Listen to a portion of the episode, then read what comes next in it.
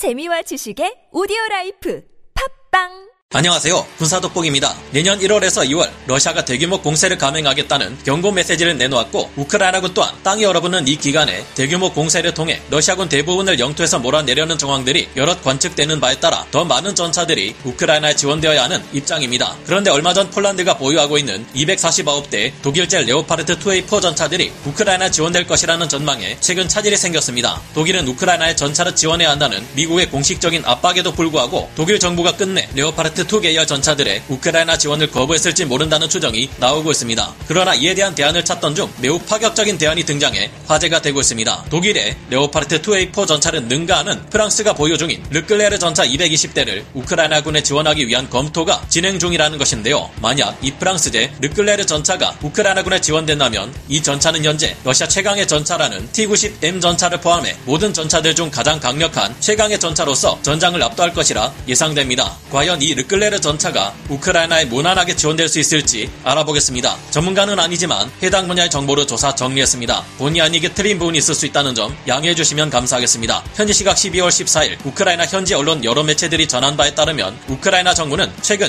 프랑스군이 비축하고 있는 르클레르 잉여 전차 물량들을 공유해달라는 요청을 했고 이에 따라 우크라이나 정부와 프랑스 정부가 이에 관한 검토를 진행 중이라고 합니다. 데니스 시미할 우크라이나 총리가 인터뷰를 통해 밝힌 바에 의하면 우크라이나는 프랑스의 르클레르 전차 외에도 최대한 많은 탄약과 기타 다른 무기들을 공유해 주기를 요청했다고 하는데요. 이 같은 소식이 나온 시기가 이 백악관이 독일의 레오파르트 투 계열 전차들을 공유해 주어야 한다는 압박이 나온 직후에 나온 것이기에 일부 전문가들은 결국 독일이 미국의 압박에도 레오파르트 투 계열의 전차를 우크라이나에 지원할 수 없다는 입장을 밝힌 것이 아닌가 추측하고 있는데요. 가장 좋은 상황은 독일이 레오파르트 투 계열을 우크라이나에 지원하고 프랑스 또한 르클레르 전차를 우크라이나에 지원하는 것이겠지만 상황이 어떻게 될지는 좀 더 지켜봐야겠습니다. 프랑스의 르클레르 전차가 우크라이나에 지원된다면 이것만큼 기대되는 일이 없는데요. 프랑스가 개발한 세계 최초의 삼 점 오 세대 전차인 이 전차는 이름부터가 제이 차 세계대전 당시 자유 프랑스군 제이 기갑사단을 이끌고 파리를 해방시켰던 르클레르 장군의 이름을 따왔습니다. 프랑스가 나토를 탈퇴하면서 무장을 표준화할 필요가 없어진 시기에 만들어진 이 전차는 엠 원 에이브람스 전차가 사용하는 사십사 구경장 백이십 밀리미터 전차포보다 포구 초속이 더욱 빠른 오십이 구경장 전차포신을 장착해 위력과 간통력을 증가시켰는데요. 포탄은 일반적인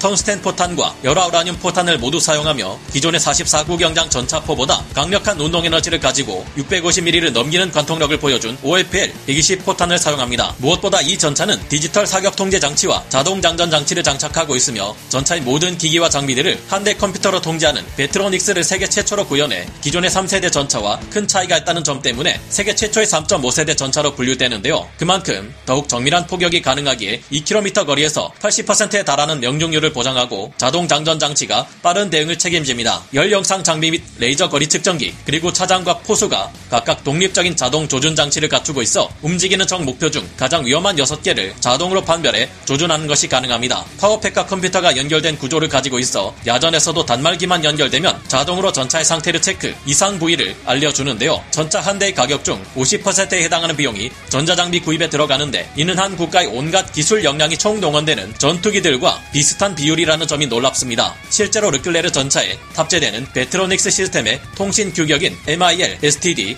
천오백오십삼 비는 에프 십육 전투기와 에프 십팔 전투기 등에 쓰이는 규격입니다. 매우 진보된 버슬형 자동 장전 장치를 사용하는 덕분에 분당 열두 발에서 열다섯 발까지 포탄을 발사하는 것이 가능하며 장전 장치의 장탄량은 스물두 발입니다. 삼 세대 전차들처럼 복합 장갑을 사용해 방어력을 높였으며 모듈식 장갑재를 사용해 전투시 피탄된 부위만 야전에서 바로 교체해 사용하는 것이 가능할 뿐만 아니라 파워팩 마저 삼십 분 만에 교체가 가능할 만큼 유지보수의 용이성 또한 뛰어난데요. 르클레르 전차는 티 엠 삼백칠 가스터빈 엔진으로 작동하는 터보차저를 장착한 수랭식 팔 기통 천오백 마력 브이 에이트 엑스 천오백 엔진과 이 에스 엠 오백 변속기를 결합한 파워팩을 장착하고 있습니다. 덕분에 이 전차는 매우 뛰어난 기동력을 발휘할 수 있으며 전투 중량이 오십사 점 오 톤에서 오십팔 톤 정도로 비교적 가볍고 에이 피 유의 동력으로 과급기를 돌리는 독특한 설계를 적용해 독일제 레오파르트 투 계열 전차들보다 더 높은 가속력을 발휘하는데요. 5초 초안의 시속 삼십 킬로미터까지 도달하는 것이 가능하고 최고 속력이 시속 칠십일 킬로미터에 달하고 후진으로도 시속 삼십팔 킬로미터까지 도달하는 것이 가능합니다. 보기륜이 여섯 개이고 전차의 길이가 짧다는 장점 덕분에 공중 수송이 유리하다는 장점도 있는데요. 다만 프랑스가 워낙 극심한 경제 위기를 겪는 바람에 이천십 년대 들어 이백오십사 대만 상시 운용 가능하고 백오십이 대는 비축해야 했다는 점이 안타까운 점입니다. 이 르클레르 전차는 한 대당 가격이 무려 백사십칠억 원으로 전세계 전차 중 가장 비싼 전차들 중 하나이기에 원래 계획은 천오백 대 운용이었지만 실제로는 이백오십여 대만 운용 가능하고 그마저도 가동률이 사십 퍼센트에 미치지 못하게 되었습니다. 프랑스의 경제 사정 및 출산율 저하로 인한 인구 감소, 군축, 직업군인의 인기가 떨어지는 등 여러 문제점 때문이었는데요. 이렇듯 르클레르 전차의 문제점은 너무 비싸다는 것이고 현재 프랑스군은 약 이백이십 대의 르클레르 전차를 보유하고 있어 크게 여유롭지는 않은 상황이라는 것입니다. 게다가 프랑스는 이천이십오 년까지 이들 중 약 이백 대의 르클레르 전차를 르클레르 엑스엘알 버전으로 업그레이드할 계획이었기에 최종적으로 이 프랑스제 르클레르 전차가 우크라이나에 공여될 수 있을지는 좀 더 지켜봐야겠습니다. 하지만 프랑스군은 이천삼십 년대 중반까지는 치장 물자로 보관 중인